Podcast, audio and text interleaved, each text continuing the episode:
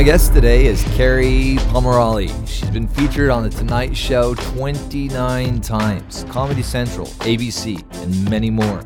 She has hosted her own TV show on Mom TV and is a popular host on red carpets, including backstage at the Emmy Awards.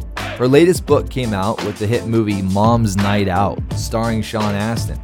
She was featured on The Nick at Night Show, Mom's Night Out, and she's also an actor that's appeared in many films and TV shows, including General Hospital, The Young and the Restless, and on networks such as Lifetime, ABC Family, CBS, and many more. She's a screenwriter who sold her second film script to the Hallmark Channel. Kerri's been a correspondent for CNN's Showbiz Night as an out of the closet Christian in Hollywood. She's been featured on many TV shows discussing her faith. Kerri's appeared on just about every major network and has been featured at some of LA's hottest nightclubs. She currently is in her third year of touring with comedian Bob Smiley with her sold out tour for singles called Single is Not a Four Letter Word. Her new podcast called hashtag I Need Attention launches later this year. She's passionate about her faith. She's been featured on CNN News as a Christian in Hollywood, TBN, CBN, Hour of Power, and others. She speaks about 40 weeks a year on Christian platforms as a comedian slash evangelist for events of all sizes. She has toured with Lisa Bevere, Laura Story, The Newsboys, Ryan Stevenson, Joni Eareckson Tada, Plumb, Kutless, Lisa Harper, and Kari Jobe. She's been on tour with Family Life Today to sold out crowds over 10,000 and has worked with Robert Morris at his Gateway campuses in Texas for over the last 10 years. It's an honor to present to you the hilarious, the talented, the anointed, supernaturalist Kerri Pomarolli, right here, right now, on the Supernaturalist Podcast Show. Let's go.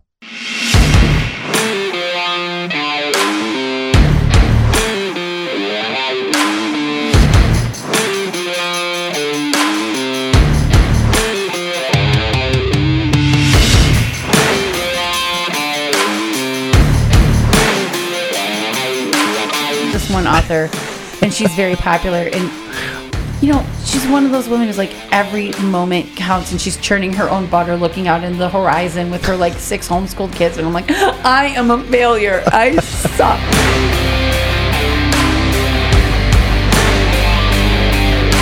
Now we're talking.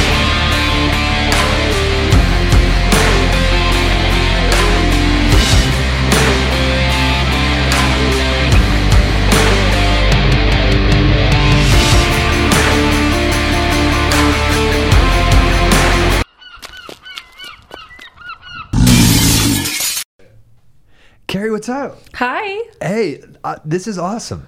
I've been looking forward to this for for a while. I, I, I you were described as like the, the the the Christian comedian that's doing really cool stuff, but you also have like this crazy healing anointing. That's uh, exactly right. It's weird that, to hear somebody else say that, but yeah, I mean, I feel like I am put on this planet to evangelize and pray for the sick. And by the way, I do comedy. Like I feel like that's secondary, but Okay. it didn't start out that way. Yeah. So hey, let's dive in. So, like, so at what point did you realize? Wow, I think I might actually be funny. Uh, never. No. Um, still waiting for that to happen. Okay. Um, I think when you become a comic, it's not because you're a little kid praying to God, oh, please let me be a comic. It's Yeah. like, oh, I got picked on in third grade and I have a big mouth. Yeah. And I did go to school in Detroit and I went to a private little Christian Reformed, Dutch Christian Reformed school with inner city Detroit street kids bust in. So in first grade, we were doing your mama jokes. Like literally. I learned all my jokes from like, I remember the names Quan Paxton and Andre Garrett. And like these kids were like Def Comedy Jam in the Dutch Reformed Christian school. So to be in a first grade class that is getting in trouble with the PTA, like that just started it off. And I'm Italian. So I'm in the Dutch Reformed Christian school with the inner city Detroit kids and I'm the Italian kid. So like the whole setup is like, you're not normal. So Yeah. um, That's awesome. yeah, that is it awesome. was great. But then my parents are kind of funny people, and we laugh a lot in my house. And the performing was, you know, performers. They come out of the womb that way. Like Yeah. there's no other choice for them. Like I always, if somebody's like, my kid wants to be an actor, I'm like, will they cut you if they don't do it? They're like, yes, okay, that's when they're supposed Yeah, to do it. yeah. So I came out going, I'm going to move to Hollywood when I was five. Just But, always um, doing shows and just always yeah, in my entertaining basement and- and, keeping my babysitters up till like eleven. Yeah, and selling we're doing tickets. yeah, Yeah. clearly my little brother's the MC. Uh, I have pictures, but so I was always performing, and I never thought of myself as funny. I just literally was always a little odd man out, and you have to cope with that. So you are funny, and then I think the funnier you are, you almost get picked on a little bit more because people are amused by it. I've learned that lesson looking back. There was a girl that got picked on in grade school and she would cry. And I think the boys were like, that's not fun. And then I would fight them. And then they're like, oh, Kerri's adorable when we pick on her, right? So um, being quiet, like that whole um, gift of silence, maybe something I should have invested in in grade school. But uh, so I went to high school and I went to University of Michigan. And I majored in music and theater. And when I was 22, we loaded up a minivan and we drove to LA, and my mom and dad dropped me off. Oh my goodness. and then this was in the late 90s where we did not have GPS. Okay. So we had a magic marker and a map. And so my father. That's terrifying. do you remember? You're so young. before Do you remember phones? maps? Yeah, well, I remember MapQuest. Yeah. Well, no, no. Had There's to- no map quest. Where you had to print it up on a printer. It's called a Thomas Guide. It's a big book, and it's like remember was like- geography class? Yeah, that- my was like dad had one. Point four. I never used a Thomas like, Guide. You have to go to the map, and you're like the geography says point L four is like her. Yeah. So I had a cell phone, but it was a car phone, right? So like 99, 1999. You probably were not born, but um, I had a car phone. I was born in 2002. Okay. No, I'm Mm, kidding. No, yeah. I, am 82. So 1999, you have a car phone. Yeah. It stays in the car. Yeah. So you're not just calling your friends because it's like 50 cents a minute. So you're only calling your friends and you're like, I'm stuck on the Hollywood mountain. I can see the Hollywood sign. I need to get to Santa Monica. Help. So there's no GPS. So you have a piece of paper in LA driving around. So it was actually, as I would like to say, the best of times and the worst of times. That's why there's gas stations. It's like, oh right? yeah, of course. Yeah. But so I worked three jobs. I lived with my roommates. I did auditions. I started working as an actor.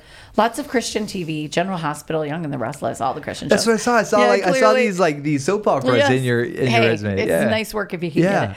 But no, I just was acting and then Was that like a regular thing? Like yeah, like you were a I regular was Nurse repeating. Kathy, the mute nurse. I always called myself mute because I didn't get a lot of good storylines. Yeah. and I told my mother it'll be next week when she gets her voice back. but um, and then I my big break was getting the Jay Leno comedy show, and I started doing sketches on the Tonight Show, and that's when I started to go, this is fun. Okay, okay. So let's rewind. So before you, because that's a huge deal, like to It be on fun. on the Jay Leno. Yeah. So were you you were, you were like you were doing like stand up at different No, like char- No, this is before stand up. Oh, I started doing sorry. characters. So it Oh, was Britney. Spears. It was the Bush daughters. It was Tonya Harding. So it were you like, doing that at different kinds of like clubs and stuff? No, like just getting up and doing write, character? They would write the sketches and we would perform them. But I was in a thing called Second City and I was in a thing called The Groundlings. And that's where Will Ferrell and Cheri Oteri and Second City is where all the Saturday Night Live cast, you know, uh, John Candy, John Belushi, all of them. That's so awesome. that's improv. Yeah. So then I started to get more into my faith. And that happened in my mid 20s when this girl invited me to her church. I'd been in church my whole life, but her church had people in Hawaiian shirts and their hands were waving up and down. I'm like, it's a cult, but they have chicken, so I should probably stay. So. Free food. Yeah, free food. It's, it's what's called a Four Square Church. I didn't know anything. Yeah. I'm a Catholic girl from Detroit, and so I was like, Foursquare well, is totally a cult. Yeah, clearly. Yeah, clearly. It was called Kings Harbor in Yeah, Redondo Beach. yeah, yeah. Uh, and so I walk in there and they're all waving their hands and the pastor's got jeans on and my mother in my head is like, don't drink the Kool-Aid, wear Yeah, your pearls. yeah. And then I start bawling in the worship. I'm like, why am I crying? It's an intervention. There's Kleenex in the aisles of this little church. And then the pastor remembers my name next week and I get more chicken and then they invite me to small group and I get more food. And so I'm just sort of evolving into this Christian thing. And these are like ex drug addicts and ex this. And I was like, this is not my mother's church. Yeah. Like, this is not Georgia Presbyterian frozen chosen. And like, they're like, when I used to smoke crack, and I'm like, what? They let you in? Like, how? I stack up fine compared to you guys, you Yeah. know? So I fell in love I'm in with the wrong group. Yeah, totally. Yeah. But I was like, I like you guys. I like you a lot, you know? And Wow. so I made friends with this popular girl. Her name was Betty. She was 87 And they counted the prayer request, her and Marion. And I was like, you need to get in with these girls because they know the dirt and they bake. So it's always about food. And Betty was like awesome. And we were buddies. And she told me that she made mistakes in her life. And I never heard a church lady because my mother's perfect. And so I fell in love with these people. And I, I fell in love with Jesus and I fell in love with church. And I, I was like, this is why I want to go to church. And this is at the same time as like I was doing improv and I'm doing it's like- Hollywood and I'm not doing stand up and I'm trying to make my way Christian light. And I was a good girl. I wasn't doing anything bad. Sure. And then I went to this women's retreat and I came home and did the ugly cry after you go to a retreat. And you're like, I'm more Christian now. I want to serve you, you know. And like got my Bible and I opened it up to whatever page and like, what do you want from me? And I just felt like there was something inside of me that was like, try stand up comedy. It was not my idea. And it was like, move back to Hollywood, immerse yourself in this culture. oh my goodness wow. Only God could have said that. Wow. And so I was in Second City, and the improvs were getting harder to be a part of because the longer I was there, they kind of get dirtier. And one of my castmates got saved just because I was there. And I would bring my castmates to my church to do shows for the youth. Find out later that half of them were high. I didn't know. I was so like clueless, right? But one of them ended up getting saved, and like It's incredible. It was, you know, and these are these are people that have done big things. Like I was in Second City with Derek Waters. He created the show Drunk History, and Yeah. like some, you know, uh, Simon from The Big Bang Theory. He was a class of me. Like these are kids that are doing amazing things in Hollywood, and I'm like, God, why am I even there? And I look back and I'm like, I was sharing Jesus without being super cultish. They just knew I was Christian, Wow. and they liked coming to my church, and they'd be like, "It's cool to go to Kerri's church." I mean, it was just so funny. So then I was like, "Okay, I'm going to try stand up." it happened so fast. I, I took a comedy class. Within three months, I was on stage. Within six months, people were offering to pay me. They asked me to go to a church. Sherri Shepherd, who you would remember, she was on The View, and she's a pretty famous actor. Yeah. she's a Christian. Yeah, yeah, and yeah. uh, she's an African American, and so they started taking me to all these African American churches, which is when I found out that I like black people better. I've just decided, as a general rule, white people are not my greatest audience. Is it's Latinos. I'm not that big into white people right. either. Yeah. yeah. So, um, which would explain Oh, the totally rest, overrated. The rest Yeah. of my entire Yeah. life. So I toured with them, and then one church, and so what happened was I kind of got sick when I started doing comedy. I had some stomach problems. I they couldn't diagnose me, and I've always dealt with medical issues, and it was pretty intense. Well, my church was having these bootleg prayer meetings. Friday nights. It was like you had to get invited. Yeah. Right. And so I heard there were these prayer meetings and people were getting healed.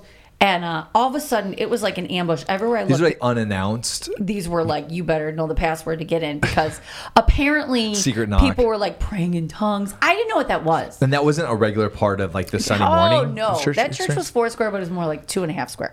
And so the pastors, the bootleg pastors, were doing these Friday night prayer meetings, and I would roll on in there and watch this guy who was yellow because he needed a liver. His name was Bernie. He was going to die in three days, and they would pray for him, and then he would get better. And then Was my this like a special kind of speaker that was there? no, was, like it was this a is the normal room. crew. It was like this couple hosting prayer in their living room, and I'm Wow. like, I got to get a hold of this. and God was just honoring it and showing I need up. to get in into this room, and I would crawl, and we would pray till two in the morning. Wow, wow, and wow. people would say things to me like, "Do you want me? To, do you know what tongues?" Or they're like, "Have you ever heard of like deliverance?" And I mean, apparently, I must have had. I don't know what your listeners, if you're allowed to talk about this, but I must have had 87 demons. I'm Yeah. sure I did. Because every time I would go, people would pray for me, and I would feel like all this stuff like lifting off me. I didn't know what was going on, but it was like a boot camp. At the same time, I'm in Hollywood doing stand up comedy. So then the two shall meet because I have a big mouth. So then I start talking about it on stage, off stage. People are, I'm very out of the closet. And then people are like, oh, well, will you pray for my grandma? She's in the hospital. Is that a real thing? Will you pray? So hold on, you're telling these kind of stories when you're doing like stand up, like Kind you're talking and about like de- about demons coming out of you, Uh, no, like no, no. But comedy, it was just like becoming such a big part of my life. I couldn't stop it. So then when they asked me to go to a church, and they said, "Give your testimony." I was like, "What is a testimony?" I Yeah. literally did not know. And they're like, "Well, what's God been doing?" I'm like, "Oh, God's been healing me. and He's been doing a lot of stuff." And then they're like, "Well, will you give the altar call?" I didn't even know. I'm like, "Can you write it down?" Yeah. And I swear, the first altar call I did, I don't think they're going to get it. I Yeah, really don't. yeah, I think that church in Santa Monica is screwed. I don't think I did it right. But then it just evolved and you know, it's been 14 years now, but I couldn't shut up. So because I was going to these prayer meetings, which turned into a house church for 10 years of my life, which turned into a guy in the living room, let's get him out of the wheelchair, which turned into, hey, why can't we walk on water, which turned into more and more and more. Um, and then finding other people that walked in that circle, I was addicted. I was like, I want to do this every day, all the time. And I would continually have to battle my own issues and my family and my mother was has been medically infirm. So i was on a war path to get all the healing i could. And i would always get healed but there was always another thing coming. Sure, sure. and then but we would go out and we would see people and it was crazy. Sometimes i'd be like jesus is saying that story about healing the blind and i don't know why i'm talking about this and some presbyterian church in indiana this lady comes up she goes well you're going to pray for my eyes and i'm going to get my sight back and my presbyterian mother's there she's like well that's going to be lovely and we prayed and then all of a sudden her sight starts coming back and I'm freaking out, and my mother's just like doesn't know what to do with it. And then it starts coming back more, and then I followed this lady to lunch. Now she had so much faith, she was not in a hurry.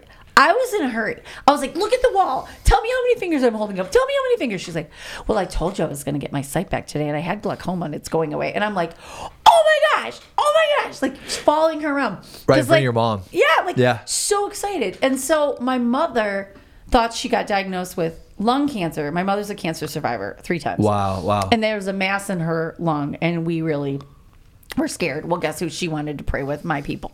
So we prayed, and we did everything. We called the radio stations. We did everything. Sure. She ended up not having lung cancer by the time that they went to go look for it. It was not there. There was some sort of excuses that the doctors made. We know God healed her. That's incredible. And That's so amazing.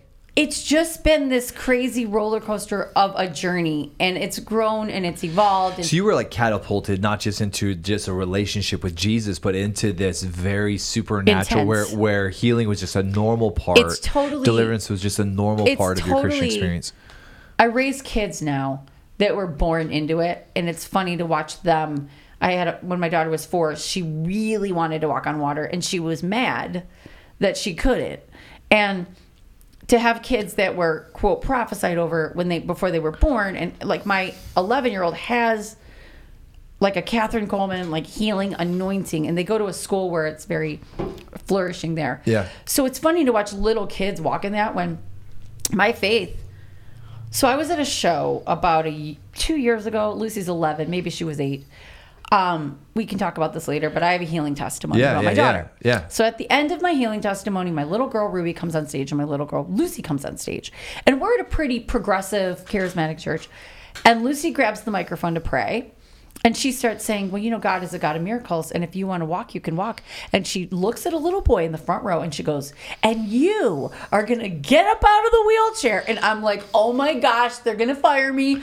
I thank God they paid me before the show. I'm dying. Like, I'm Yeah. dying. And she's Yeah. like, It may not be today. It may not be. And they're clapping. I'm like, Thank God it's not a Presbyterian church. and, and she's like, You're going to walk. I say you're going to walk. And I'm like, Wow. Oh my gosh. Wow. So then I have to tactfully grab the mic back and be like, that was good. That was so good.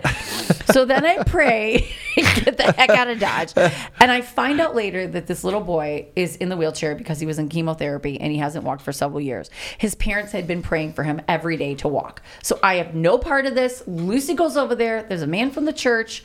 All of a sudden, the kid is up, taking a step out of the wheelchair. Oh my goodness. Crazy. Wow. And God Wow. is like, would you Wow. just shut up? then the week later, she said he was using a walker, and now we're friends with the family, and we're still like continuing to pray. That's incredible. But my embarrassment is because I'm not eight. You know what I mean? yeah, Like yeah, yeah. they used to walk up to people, you know, in the park and say, "Can I pray for your arm? It's in a cast." I, I don't ever want them to lose that. But that's the faith of a child that I wish that we could all still, you know. But she got that from you. Yeah. Right? Like that boldness and that belief that Yeah. that's just what God's going to do. She learned that from somewhere. Yeah, and I, I try to continue to foster it. And it's really funny because she's in junior high now and she preaches. They do these little sermons, and you're supposed to do a two to three minute sermon. And she's very, she's good. And uh, she's like, I want all of you to take out your phones and look on your Instagram. Would Jesus follow you? And she's like, I want you to know. And I'm like, Who Your are daughter's you? Right? awesome. She's not even on social media. Yeah. And then I go, How'd your sermon? She goes, I preached for like 30. I go, What? You're supposed to preach three minutes. She goes, well, they skipped lunch because they wanted to hear me. I'm like, oh my God. Revival broke out in the school. Right. Well, they have revival at the school. But I was like, girl, you don't need to preach 30 minutes. Let's, she goes, I only did 15 last week. But she's so, um, like, full of confidence that I, I just didn't have at 11. I didn't have it at 12. I just want to keep her in this bubble for the rest of her life. And, like, she's a weird kid. She dresses like she bought a snowsuit at a flea market. She thought it was a jumpsuit. I'm like, it's a snowsuit.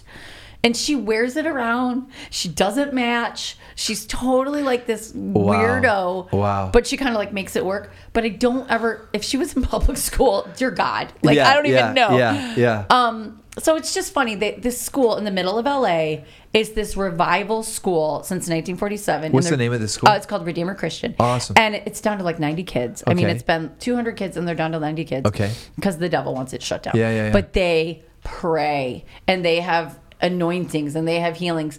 And it's a mixed population, blue collar, white collar, mixed race, very, very mixed race. And the funny thing is, it's 90% African American. And then the church we ended up in after the house church is 100% African American, except for my family, right? So my kids are like completely immersed in all these different cultures. That's so, amazing. And That's now so we're looking awesome. for like a new church. We've been there five years and God is saying to move. And I said, Well, I want to go to this other church, Resurrection. I was telling her about it. She goes, Well, I guess, and I said, you know, it's a lot of Latin culture. She goes, well, I guess I could get down with Latinos, mom. I was like, Lucy, white people are good too. We're just, you know, we haven't been around them much. But um, so we've had an interesting church life and they've had an interesting life. They come on the road with me. They come on stage with me. Their dad's a comedian. I'm a single mom. We're not married anymore, but he is um, at the house like Yeah. a bad sitcom all Yeah, the time. yeah. And so, um, yeah, like that's dad. He's on the couch. Yeah. Um, but so their life has not been normal, which I think is kind of great. I don't know.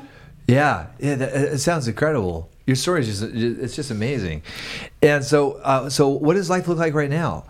Oh my goodness. So, uh, three weeks ago, I was told I have to leave the house that we're renting Okay. in LA. Been there for five years. I live with my roommate, my two daughters, and my ex husband periodically, mostly. But um, I'm a sole custody on paper of the kids. And I, Okay. so he had some medical, uh, he had suffered from bipolar disorder when we were married. Wow, so wow. he's working on his Sure. life, and I'm he's a wonderful father. So three weeks ago, I'm told you have to move, and between now and three weeks ago, I'm now putting an offer in on a house in LA, which is just insane. I mean. Talk about drink the Kool Aid. You Yeah. have to give them your kidney. You have to drink the plasma. Like every month, you have to go get plasma, and but like it's crazy. And I'm just like, but to pay rent in LA or to put an offer on a house with termites, by Yeah, the way, there's right. termites in the house, and the realtor's like, don't worry about it. Every house has termites. You really want to get in the market, you know? I'm like, oh my gosh. And I was in Seattle, your neck of the Yeah. woods last week. I'm like, how much is that house? How much is that? She's like, you probably get that for 300. I'm like, Yeah. what? I can't even get the termites tented for 300,000. So uh, that's happening. Amazing. and amazing. I'm touring, and I'm my a couple books are coming out, and I'm always on the road. So, and not all the time. I mean, maybe a Friday or Saturday here and there, but um, so that's an ever. Uh, probably like your job, it never has consistency exactly the same Sure, way. sure, sure. Now I'm excited to hear about your two books. They're coming Thank out you. in uh, in November. Thank And you. you have two books that are coming out a day apart. Or one day, I think they're both What- coming out on the fifth. the same day. Okay. So let's talk about that. mm-hmm. Thank you. Yeah. Uh, uh, years ago, I was asked, "How do I become the most godly woman I can?" And there's a lot of examples out there, and the ultimate example, Proverbs 31 woman, right? So, as I like to say in my act, I read Proverbs 31, and it did not speak to me at all. I do not plow, and I do not raise early. So I was like, I'm never gonna hang. and I love you, Lysa TerKeurst. Like, yes, but like I always felt when I wrote my very first dating book, guys like girls named Jenny. Um, I always felt like. What is with these books? I kiss dating goodbye. I'm like, Yeah. that's not a book for me. I Yeah. wanted to write a book because like I gave dating a chance, you know. Yeah. And so I always felt that there's so much pretty, pretty paper and shininess in the Christian world, and the way that I write is like hot mess for Jesus. So I said I want to write a book called hashtag hot mess for Jesus. So. And I'm never a Proverbs 31 woman. So for years I've been saying I'm a Proverbs 32 woman Like when she orders, she gathers her food from afar. That's Uber Eats. You know, so I'm always one step behind the cool kids. Right, right. So I wrote this book and I wrote a letter to the Proverbs 31 woman in heaven because she has email. And I was like, listen, you're stressing women out for ages. Did you even know Solomon was watching you? Like, what's up? And so this book is an exchange of modern day issues. Wow. Um, and I also wrote a 60 day devotional called She Rises Late and Her Kids Make Her Breakfast Confessions of the Proverbs 32 Woman Devo. Brilliant. And That's They let me put in 80s rap lyrics. They let me put in Botox stories. They let me put in Patrick Swayze. And I got the lyrics to the Golden Girls theme song. So people sounds say, amazing. This sounds amazing. Is it like Beth It Moore? sounds incredible. No, it is not at all. Is it like Spurgeon? Not no. No, no. Was it like Christian? Yes, it's Christian. Yeah. But um, so the devos are like a page and a half long, but I really poured my heart into it and I just let it all hang out. I mean, I wrote, I sold a bunch of people down the river, especially my kids and my ex boyfriends, all of them. It sounds incredible. It, it sounds like s- such an amazing project. I, I, I would love to read it when, We'll when, when, when, copies. when it comes out, um, especially because um, within uh, Christian literature, there's not a lot of Chris, Christian literature that makes you just laugh, where, where you can really kind of enjoy it and really kind of enjoy yourself. There's a lot of great Christian literature that'll make you Cry. we- weep. You know, and that it'll resonate with you, but make you cry. You know, but there's a couple authors that I couldn't even get through because I'm sobbing. At, like there was this one author, and she's very popular, and you know she's one of those women who's like every moment counts, and she's churning her own butter, looking out into the horizon with her like six homeschooled kids, and I'm like, I am a failure. I suck, and like my book is like I'm in the bathtub eating Nutella with a fork. I mean like. And I skip church, but I watch Veggie Tales. Like that's my quiet time. You know, That's like awesome. it's true. Like we're Yeah. live streaming today. Yeah. It still counts, right? Right, it's right. like all the sins that we're all doing. So I don't know. Um, and I have this group on Facebook called the Proverbs 32 Women Facebook group, and hashtag Hot Mess for Jesus. And I am amazed at how many women, 500 women joined this group. And I'm so flattered. And they're all just as messed up with me. You know, like they're posting their pictures of their kids in not matching shoes and getting up to church. And I mean, like just all the stories. But then, of course, because I am who I am and God is who He is, it turns into a prayer group. I didn't even plan it. And these women start praying for each other. And then I start praying. And there was a woman in the first week of the group with six cancerous tumors. And then she goes back to the doctor, and they're all gone. They're all gone. that's incredible. And another woman was supposed to get a feeding tube, and now she doesn't have to get a feeding tube. No, listen. That's I want the 498 others of us to get all that, and I still haven't figured it out. Because if I get a hangnail, I'll probably go to the ER. Like Right, right, I have right, started a prayer meeting before, being like, "Do you guys have Advil for my head?" I mean, right? It's like the shoemaker's kids go shoeless. Like, so That's uh, awesome. You know, and I know you're really into that. And do you struggle with like the way in God heals and doesn't heal? Like, does that bother you? Do you stress about it, or do you try to just not? Yeah, absolutely. Absolutely. I, I think that one of the hardest things for me to teach on in our church Mm-hmm. environment is healing. It's easy for me to go to another to another church. It, it's easy for me to go uh, uh, minister somewhere else where I'm not doing life with those with those Mm-hmm. people. Um, my uh, first 12 months of ministry, I did eight funerals, and they were tragic losses. We lost two different mother son situations, uh, uh, you know, in the same year. Like they're just and. Um, also I was wrestling with my own belief. Like Right. I, I've always known that God can heal, but I just didn't ex- expect for Him to ever do it with me or, or through But me. from Like, what I read about you, you are very into it. Like you're you're Absolutely, a big like absolutely. like the stuff I'm telling you. You're not like oh she's crazy. yeah, no, no. But I've been through this process. You know, But like this process of where basically I was basically kind of like an unbelieving believer, like a, an unbelieving pastor. Sure. if that makes sense. Well, there's a lot of them. Yeah, and so like I like I had to go through this place where I was going to be like, no matter what I see, I'm going to trust you, God, that you can and that you're willing. It's just I struggle with it because I don't want it to feel like a lottery of like, oh, I prayed for 15 people and two won. But sometimes in my own head, or why do I suffer? I do suffer very greatly with medical attacks. A Yeah. lot. Yeah. A lot. And then I know all the prayers, I know all the words, I know all the songs, I know everything. Yeah. And I can't seem to overcome it in a quick enough way for me, but I, I always seem to overcome it. But I'm like, Lord, I, I am praying every there's no recipe you know, I'm a part of a prayer team with John G. Lake Ministries. They're some of the greatest prayer words. But yet, if somebody had the secret sauce, we would all be doing it. And so, in the healing journeys that I've walked out, the longer, the progressive ones, the thing that I've learned mostly is God's like, just don't quit. Like, just stay in the game. You've Yeah. got two choices. You can get out, you can buy the t shirt Yeah. of sickness, or Yeah. stay in the game. Yeah. Yeah, absolutely. Do you know who Randy Clark is? Mm-hmm. I Yeah. like Randy. One of the things that Randy talks about is he says to uh, uh, that important that we're developing the healing gift uh, uh, outside with people like like develop it before the before anything ever comes to your own home. Because when your own child is sick that's when you that's when you don't want to be figuring out what you believe about healing. So begin to develop that gift j- just out and about and you know um, Or like pastors though, like that I really admire. I wish I could take them out to lunch and be like, "How sick are you on a Sunday morning? Like, how many times have you had to drag yourself on?" Because I've been. How many Red Bulls do you have to actually literally, drink I've order- been. I it was. I literally got a kidney stone attack last month. Wow. Which is Wow. the most demonic pain, and I've had it like twenty times in my life. Wow. And it took weeks to get over it. And I was still working and I was still performing and I was still seeing people get healed. And I was crunched over on the floor backstage. And these women walked by me and I think it thought there was like a stowaway or a homeless person. And then two seconds later, like, you've seen her on The Tonight Show. It's Kerri Pomarolli. The audience doesn't know. You never tell them. But I'm like, I wish more pastors kind of talked about it because I don't. Not that you want them to talk about it to be like, yeah, my life sucks. It's so hard. But sometimes I feel like, man, are other people struggling as much as I am behind the scenes. And then, of course, I have friends, and the answer is yes. But, you know, sometimes I'll uh, study some of these word faith people who I love and respect, and they're so joyful like all the time. And they're like, God is so good. And Jesse Duplantis, and he's like, I haven't been to the doctor in 30 years. I'm like, what are you doing that I'm not? And I really want to know, sincerely. I really want to know. I've gone. I'm not a denominational person. I believe in any denomination that believes in Christ. So I just try to take what I can but I don't think anybody really has the answer. I think it's a matter of like, just don't get so discouraged that you don't keep trying.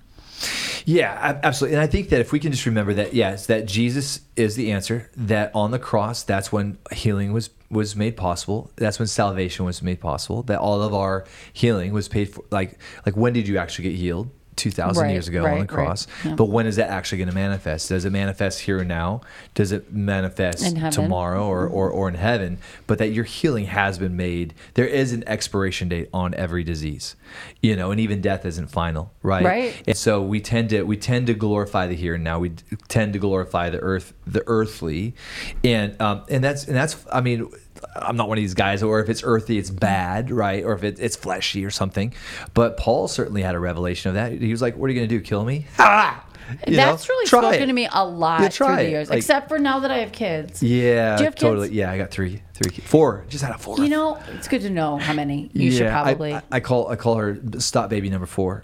Yeah, Do you know her name? yeah, Victoria. Okay, good. Are you Yeah. sure? Yeah, You I'm so. Don't, don't, Okay, just checking. Look at checking. Don't ask. phone. Don't ask me that. bigger. No more But, questions for me. Let's know, talk about you. when you think about having kids, that's the only reason I don't want to die. Like, but Yeah, if it wasn't for absolutely. the first of all, I don't trust my ex husband with them for the next eighteen years. I love him, but not really. Uh, so besides them, death does not scare me. Yeah. but. I will fight to the death. I do not pray anything. Um, That's good. You know anything less, but I always like to just hear how other people think about it. I just feel like when I watch Todd White, Mm-hmm. who I really admire, and he goes on a cruise ship and he gets like all the waiters and waitresses together in a video and he starts praying for them and stuff starts getting healed. I'm like, there's nothing more fun that I can think of in this world. But it's a lot of work to get to that place. There's a lot of warfare. There's a lot of quicksand that nobody sees. And they think, oh, you're pastoring and you're telling jokes. It's delightful. They have no clue what it takes to get to the microphone. Do you know what I mean?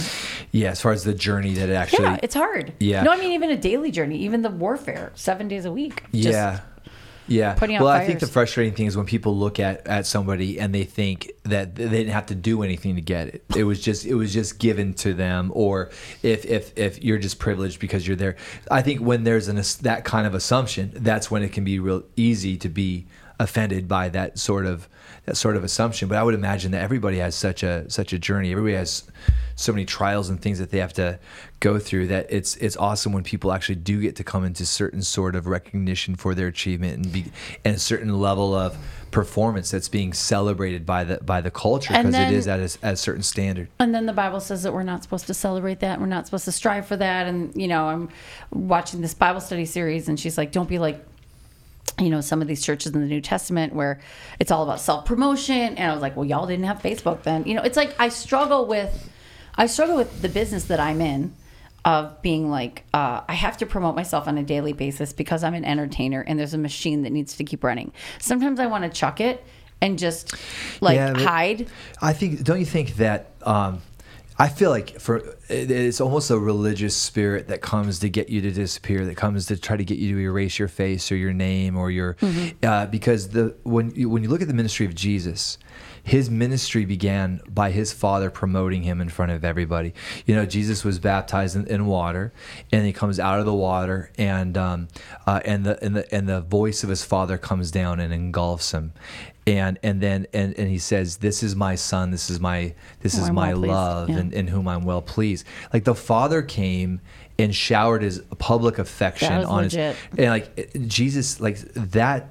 I think we all need that. I think we all need to be a celebrity in the eyes of our Father God. But then how do we not that, how do we not suffer from competition syndrome? How do we not it, whether you're a office worker or you know an entertainer, I think there's that fine line.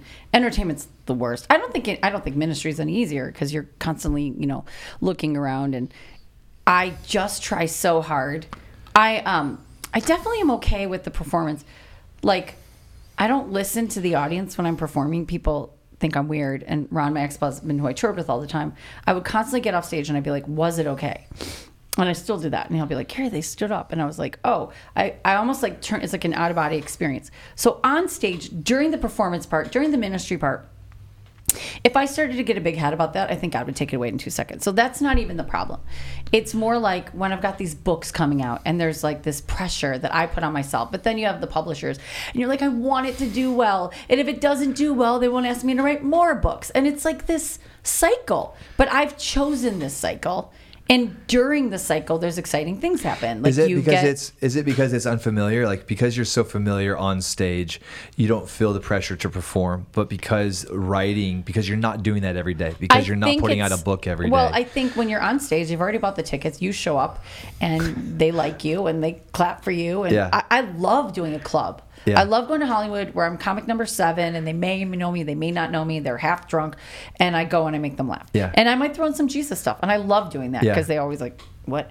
Uh, but I do it in an inappropriate and funny way. But Yeah. that makes me uh, get a huge adrenaline rush of like I did that. But I think writing is more. Um, if you have a bad comedy show, you always get another chance. Yeah. When you write, I'm very blessed. I, I'm writing for the Hallmark Channel now. We're writing scripts and stuff. Congratulations. Thank That's you. It's so much fun.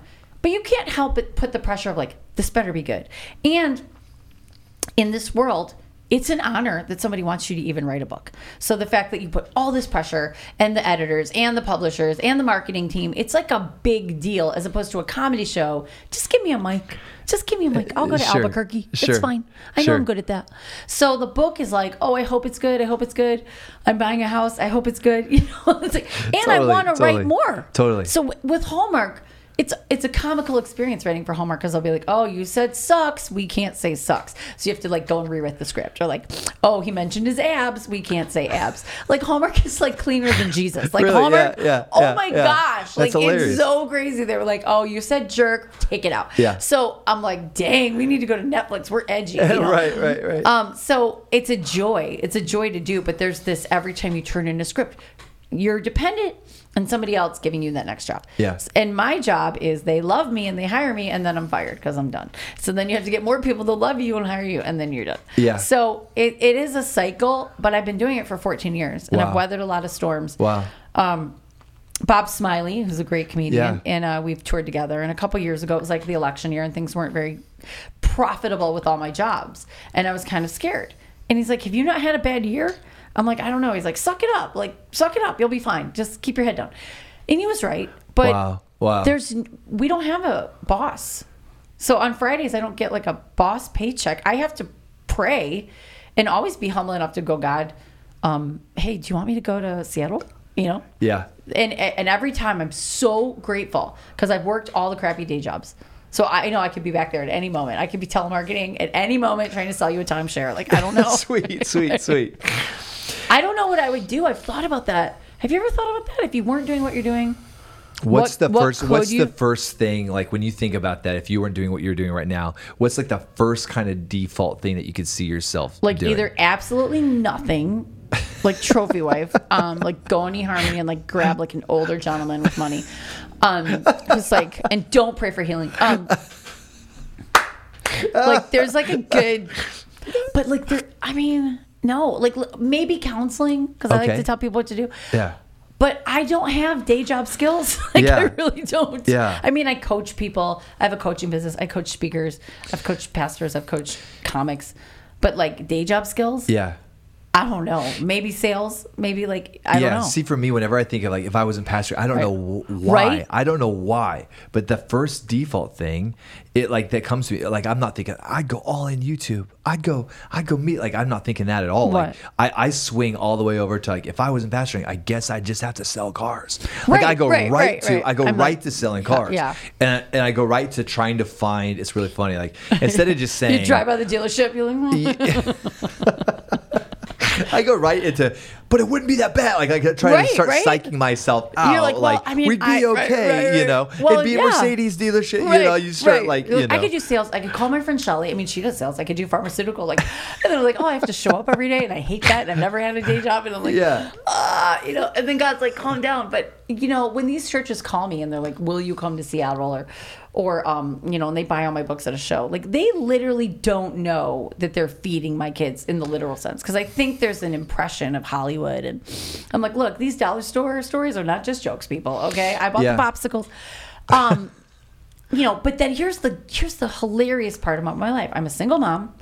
I'm not wealthy, and yet I'm buying a house in Los Angeles, amazing. California, It's only awesome. by the grace of our Lord and Come on, Savior. come on. Because He is making things possible. He's sending me roommates. He's sending me like it's That's not. awesome. It's and I've lived in this beautiful house, and it hasn't been because oh I sent you a windful of money. It's never traditional when you're serving God, right? He will bless you like a prophet, like with favor from other people. That's you can't plan it or plan for it. Yeah, that's awesome. I love it. Um, hey, let me ask you. uh, So, uh, well, let me tell you. Um, so last year, like, so like I've always been fascinated by comedy, and it's probably more of just the larger conversation of entertainment. I don't know if we talked about this on the phone or not. And um, uh, and so I went down and checked out one of our local comedy clubs in Seattle, the the Comedy Underground, and for an open mic night. And so I watched and I just observed. And then at the end of the night, I signed up for a week out, right? So I was like, so I was on the list for the following week. So got there early, met up with my buddy. We're kind of we're out there standing in line, uh, kind of in, just observing, kind of observing this chemistry and this dynamic Right. with, with all the with all the comics that were outside. It's funny because my buddy um, that was outside, he's so just naturally funny. Like he's he had everybody laughing, but he had everybody super intimidated because of how just ridiculously funny, you know. And but I know so I'm not intimidated. So, anyways, we uh, we go in there, and and um, one of the things I noticed after just just spending just two nights in just our local Seattle uh, comedy underground kind of environment, and with these comics that are just beginning, right, um, is I couldn't believe how some of their some of the acts it they weren't um, funny at all. And it's almost like they weren't even trying to be funny. How grossed out were you with how dirty they were? Yeah, yeah, I was. But actually, you know what it seemed like? It almost seemed like this was a form of therapy. It was almost. It was almost like it almost seemed like they were. A few of them came out and just sat down, and it's like it, it was almost like we were their therapist, as they just and they would make light of some of the most traumatic things in their life, and uh, you know, I remember doing an open mic a couple years ago because I was coming home from vacation with my family. Yes, I still vacation with my ex-husband. And um we were driving back into Hollywood and I get this call from this manager in Nashville and he's like, Danny Robinson wants to come see you. Danny Robinson is Tiffany Haddish's manager. He's like this huge dude. He wants to come see you. And I'm such a type A that I'm like, stop the car. I need to go do an open mic right now. We're not even close to my house. Drop me off at Uber. I don't have anything to wear. He drops me off at the thrift store with my daughter. I buy like some dress and I'm like, I'm going to an open mic. I mean, I'm a professional comedian, but I'm like, I'm going to. So the family drives me to this open mic and I meet this girl. And then she decides we're going to go to another open mic. And it's a Latino gay drag bar at like 11 o'clock on a Tuesday night. And it's dark and nobody's there but the comics, and it's dark spiritually, and they're all just dredge of society jokes. And I just went on, I'm like, listen, I am here, and you all need a hug, and you need to make better life choices. Like, we all need to just stop right now. And they just burst out laughing because all these guys are like, you know, just so dark. Like, Wow. open mics Wow. are the darkest of comedy because you haven't honed any skills to be funny yet. Right, right, right. So if you, how did you feel when you took? Did you take the mic? Yeah, I did. I did, and uh, and it was the most. Uh, and, and this is actually what inspired it. So when I'm at Sarah Revival Center, this is like this is like my home court. Yeah. These are my people. They love me. I Yeah, love you them. kill every week. Yeah, exactly. So I can say it's just something just dumb, and they'll be like, Ah, yeah, yeah. like just tears. I love like Christians. You know, like it's it's just amazing. I feel so celebrated e- every week. You know, Mm-hmm. Yeah. and um, uh, so I was like, I want to see what it's like in a place where nobody's gonna honor me, where nobody's gonna celebrate me just because you know, where there's no Right. it- and I'm just gonna come in and see how this how this goes. And um, so I did, and it was the most. You got two minutes, and after one minute, the red light turns on. You know, and again, for a preacher, like what can you do You're in two like, minutes? I can't even introduce myself in two minutes. right, you know, right, like right. hey, my, da, da, da, you know, and so like going into that, like, so it was so intimidating. It was so like, and, and you know what? If my buddy hadn't videotaped it, like, so there's my memory of what happened, and then there's what actually happened. My memory of what happened was it was uh, this horrible horrible experience you know what i'm saying and yet i felt so like like the second i was done i wanted to get right back up i don't, I don't see, know that's what the test is. Richard Pryor said the adrenaline rush of stand up was similar to his heroin drug use because the adrenaline rush, which you preach, you get it. So you either want to kill yourself after your first time doing comedy with a fork, plastic fork, slowly, and because that's easier, or you're like, I can't wait to do it again. And like I was like you, I'm like, let me at it. Yeah. And even bombing isn't as bad as you think it was, and then you just get to a point where. But I am nervous as all get out when I do a club. I don't care how many years I've been doing comedy because there's a bunch of people in the front row and it's like some small room or whatever. And they introduce me and I get a great intro. She's been on the Tonight Show 29 times. They don't care. It's like Jerry Seinfeld that goes, I'm only Jerry Seinfeld for two minutes and then I have to be funny. yeah Because you can't fake funny. Yeah.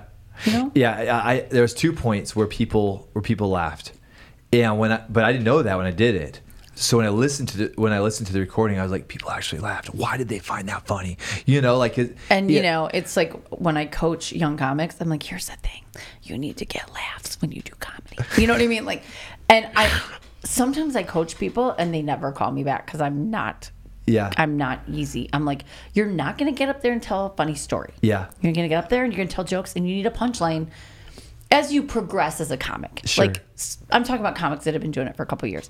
You need a punchline every 10 seconds, and that's being generous, maybe 15.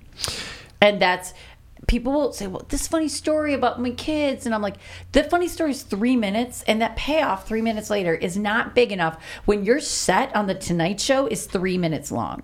So next time you watch a stand up, yeah. It's interesting. look count the laughs count how many laughs they Yeah, get Yeah, okay. one two three jim gaffigan whatever I, it's usually 10 to 15 seconds Yeah. That's generous. If the really ones it's like this. It's like because you do the punchline and then the tag then the tag then the tag? And Wow. if they're that good they're just hitting it. And you're laughing like the whole time and you see these comics get an audience into the frenzy because they have wordsmithed because they started like you with two minutes. Mm-hmm. and you get two minutes that are undeniably funny. Don't go for five. My first coach was like don't go for five. Then five then seven. But these kids they want to rush it. And they Yeah. want to be, can i open for you? Can i do 20 no Wow. You know? You know the thing that I was surprised about is like so if I if I feel the the, the more naturally funny I am is when I feel the most comfortable. Sure. Like when I'm hanging out with my friends. Right. But when I'm stressed out, I'm not funny at all. Right. Right. Like when I'm fear when I'm full of fear. Right. Like you who you don't even think about. So that was one of the most that was one of the craziest uh, sensations. Is the pressure of having to be funny Mm-hmm. when you're absolutely terrified. but comedy is a lot about anger if Oh, you're really? not angry Maybe that's why I sucked at it. maybe your life is too good because you I- I need so. problems because here's a theory Eddie Murphy was funny coming up. Kevin Hart's funny coming up. You know Yeah. who's not that funny anymore? Kevin Hart. You know why? He's got eighty million dollars. He's not angry. He's Right. not talking about his crackhead dad. He's got a back porch problem with the raccoon. I just watched one of his specials. I was like, I don't care. I want to hear how you went to Disneyland with Shaquille O'Neal and you couldn't pay the bill. That's what makes me funny. Like when you're the broke one.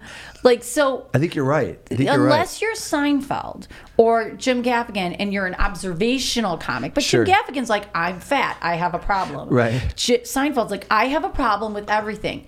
If you don't have problems, you're not funny. Yeah. You got to Yeah. be mad. Yeah. Yeah. And it's funny when I started comedy, I was blonde and blue eyed, and I think I was 28, and I was like delicate. I was like, you know, what's hard about being Italian, and but and now I'm yelling and screaming like an angry black woman, and I mean that in the best possible way, not racial.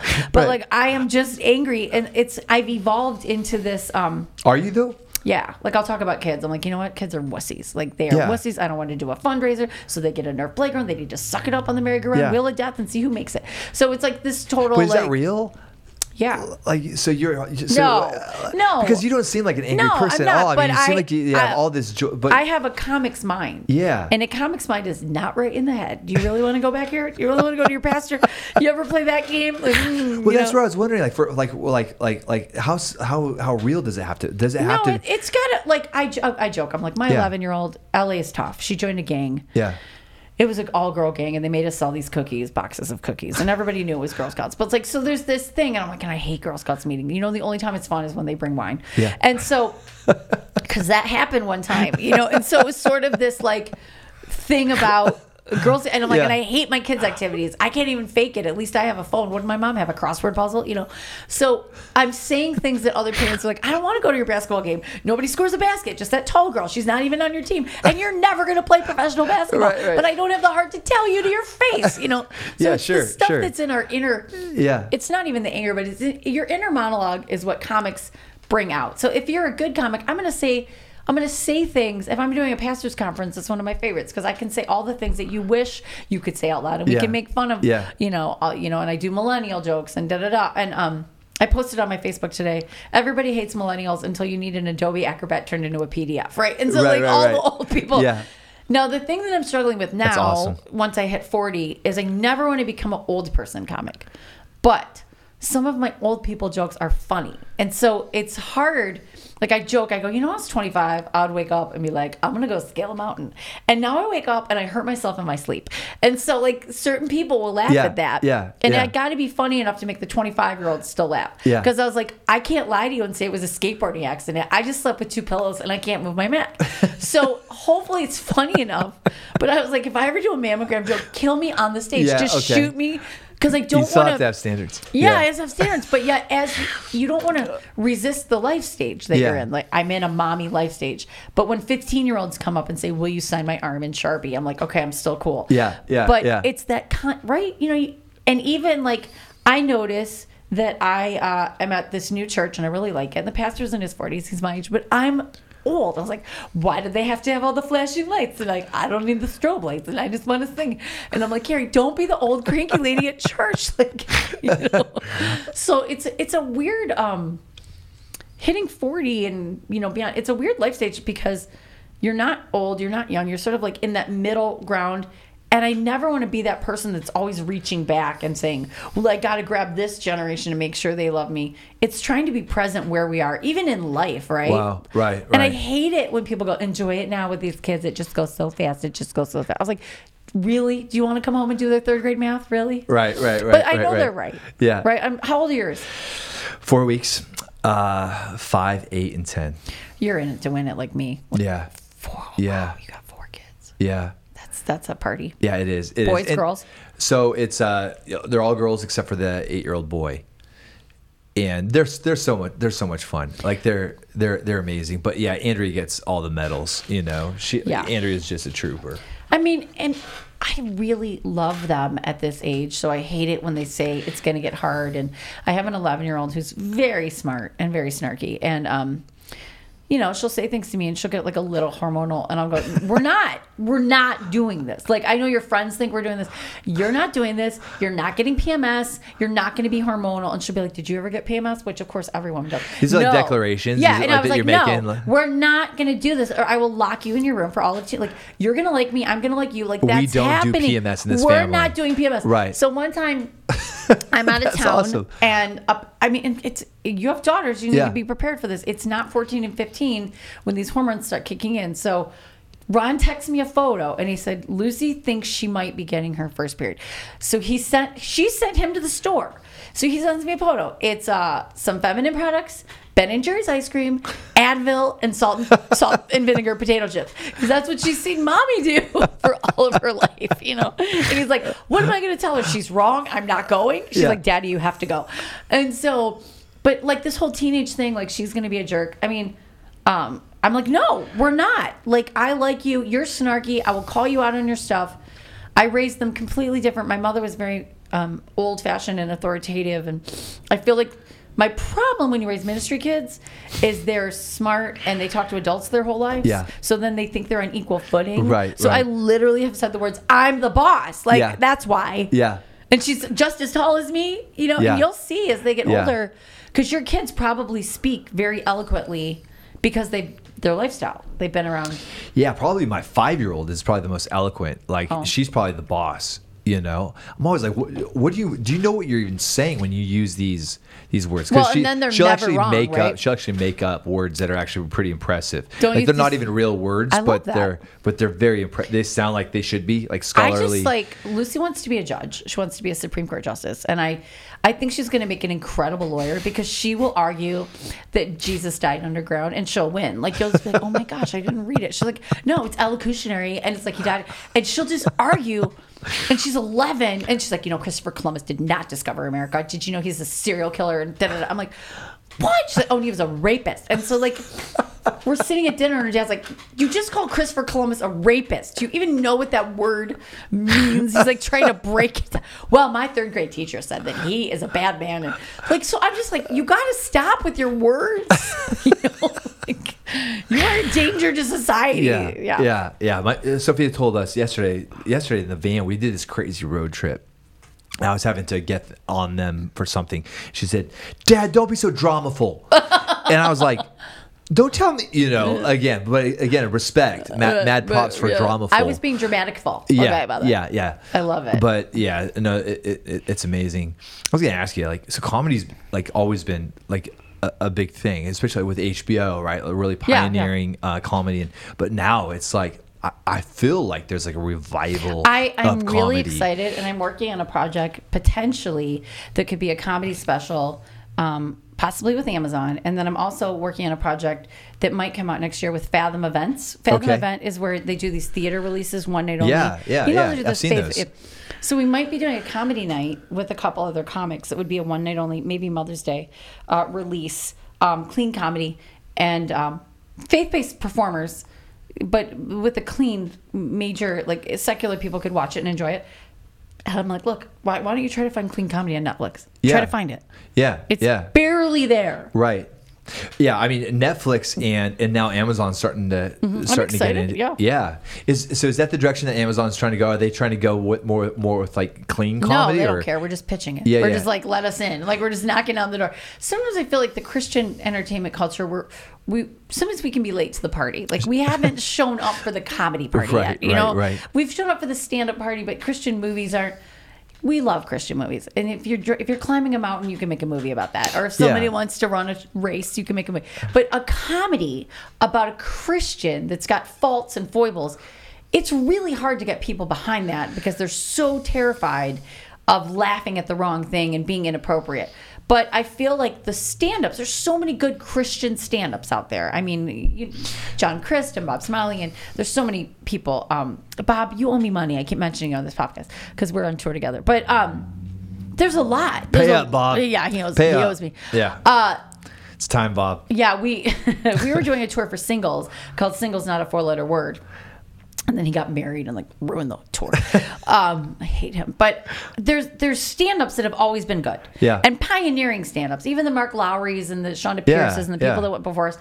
But now we need to parlay in that to the film world, which is what I'm hoping to continue doing, and and just realize that it's okay to laugh. It's okay to write books that are funny. I said to my publisher, "How many humor books do you have?" And they're kind of like, "Oh yeah, we're not like doing a lot of humor right now." Why not? Amy Right. Schumer's doing books. Right. Kaling's doing books. Right, right. Everybody else is doing books. Yeah. So I'm the only humor book that my whole publisher. Maybe they have other humor books, not a lot.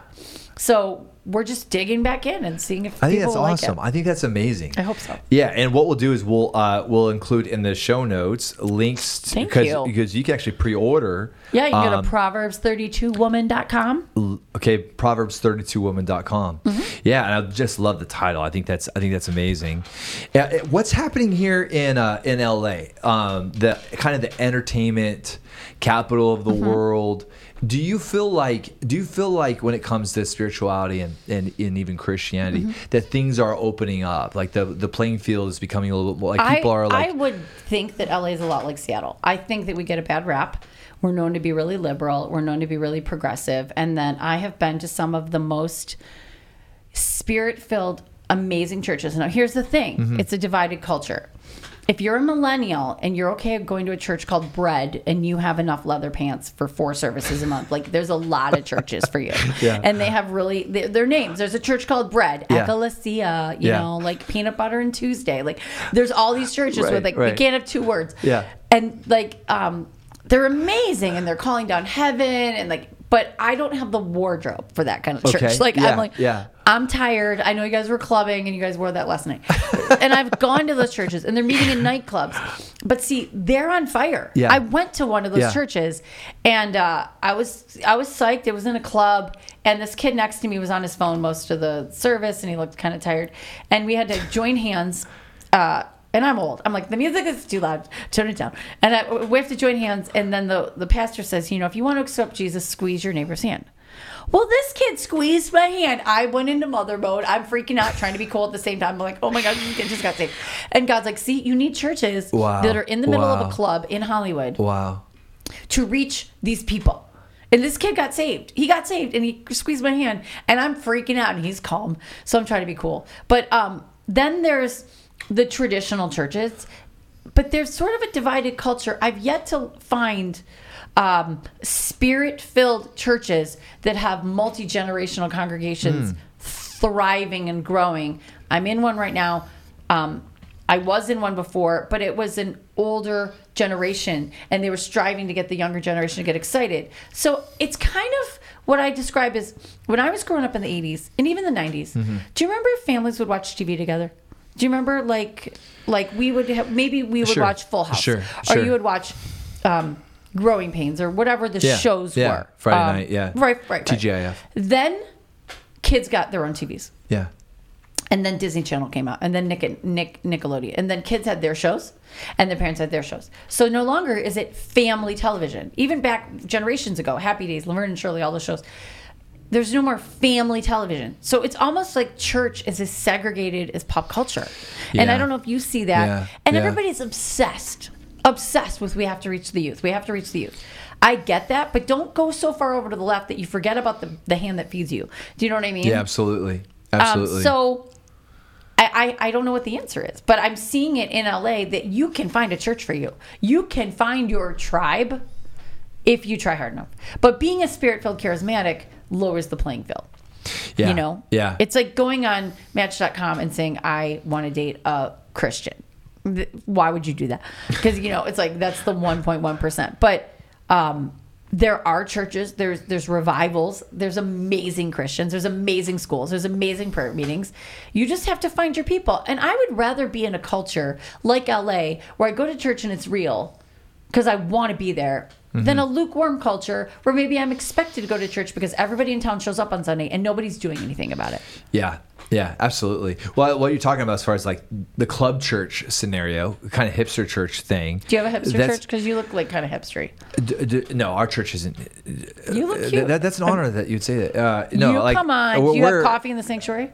it- it- are you allowed to bring coffee? Yes, yes. That's yes, cool. Yeah. Old people would fight you on that. you should see our carpet. Um, but we like, uh, what was I saying? Well, LA is definitely paving the way. I would say, as far as kind of like you know this club, ch- you know, like eh, like well, it's the become Judah Smith and yeah, like the people that are like, the but then and- like, you know, people make fun of Justin Bieber, and I'm like, well, he's going to church, and somebody's ministering to him, and somebody drew him in, and there's not just him, but like there's other young kids that they need to be drawn in somehow. There needs to be a place for them, but I hope that they end up getting in a meat church. You know what I mean? Like a meat church where Yeah. you're like.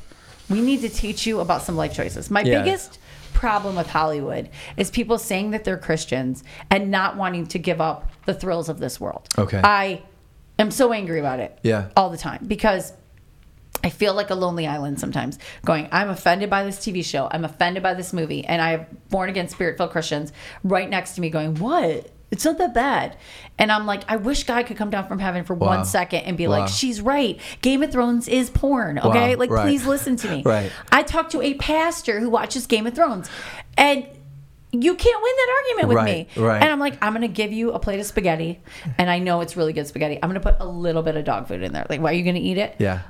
he's like, stop with your cliches. But Just a how- little bit of poo. Just a little bit. Yeah. But the thing is, people are saying that they're Christians here and they're in the entertainment world and they're making bad life choices and the enemy still has a foothold over their lives. That's right. That's right. But then they're prophesying about Christ. So it sends the message to the public that if I give my life to Christ, I don't have to give up anything. Right. I can still make all those movies. I can still have that big mansion in the hills. So what if you get divorced? It's fine. Like you just get remarried two minutes later. Yeah. Everything's fine. They're Christian. They're making it look really easy. And I don't think that's the message Christ would have given. Right, Christ right, went to a cross and died. Right. Right. And Yeah. he told his disciples, You're all going to get it. You're all going to die. Right. Like, buckle up. Yeah. So, why do we think it has to be easy? Now, I do think God is going to bless me. I'm going to get a house with a garage. I'm really excited. He wants me to have a good life. But He's going to have me fight more battles. And I'm not allowed to do the things that other people do. Yeah. Now, when it comes to like when it comes to some of the more public personalities that are like that are starting to profess a, Mm-hmm. a more public thing of faith when it comes to uh, Bieber was one of the er- er- Mm-hmm. early ones a few years back but now you have uh, the whole Kanye thing that's taking place and then you have uh, and then you have I think Brad Pitt just recently kind of came out Well, of Brad came out Pitt's of parents are born again now I've heard that before pastors. They're IHOP people. oh are they really Yes. okay that's awesome So years ago, in a People magazine article, they said, "What's your pet peeve?" And he says, "People that ne- think I need to be saved." Katy Perry's parents, born again, spirit filled, Yeah, tongue talking preachers. And I said to her mom once, um, "You know, how do you feel about your daughter?" She's like, "I'm praying for my daughter, just like you would pray for your daughter." yeah Now, I think Justin Bieber, is it Beaver Bieber? I think it's Bieber I think he's going to get on the Jesus train for real if he's not on already. I think he has call. I think he's got a calling in his life. I really do. He started talking about abstinence. He's trying to turn his life around. How many pastors do we know? We had a terrible life, or you know, your twenties were a, a big mess up, and then now you're pastoring. I think he's got a great call in his life, and we should give him a chance.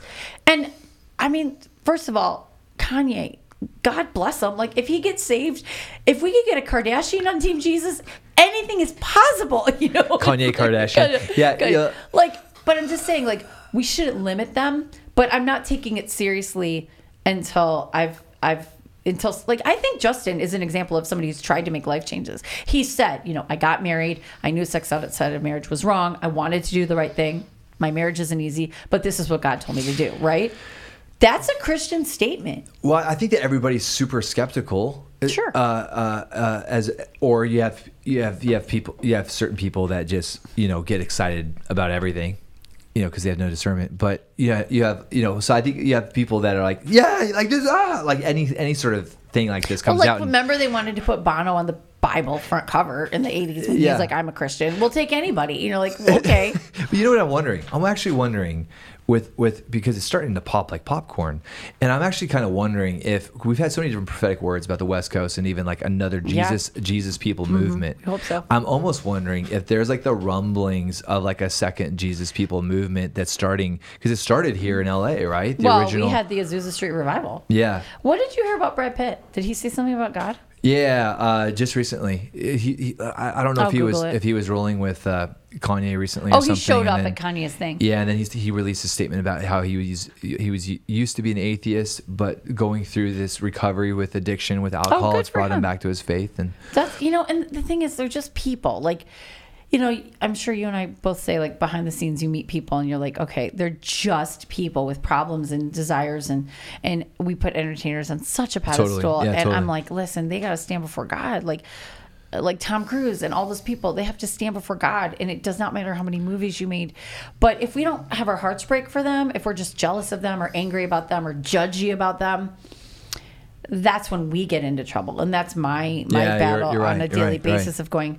If I'm going to get judgy or competitive or angry, um, I am not going to be usable by God to minister to anybody if I'm just spouting off rhetoric because I think I'm somehow better. Where was I when I was 24? Do you know what I mean? yeah, yeah. Justin's a kid that was thrown into the spotlight when he was 13 years old with crazy temptations and crazy life.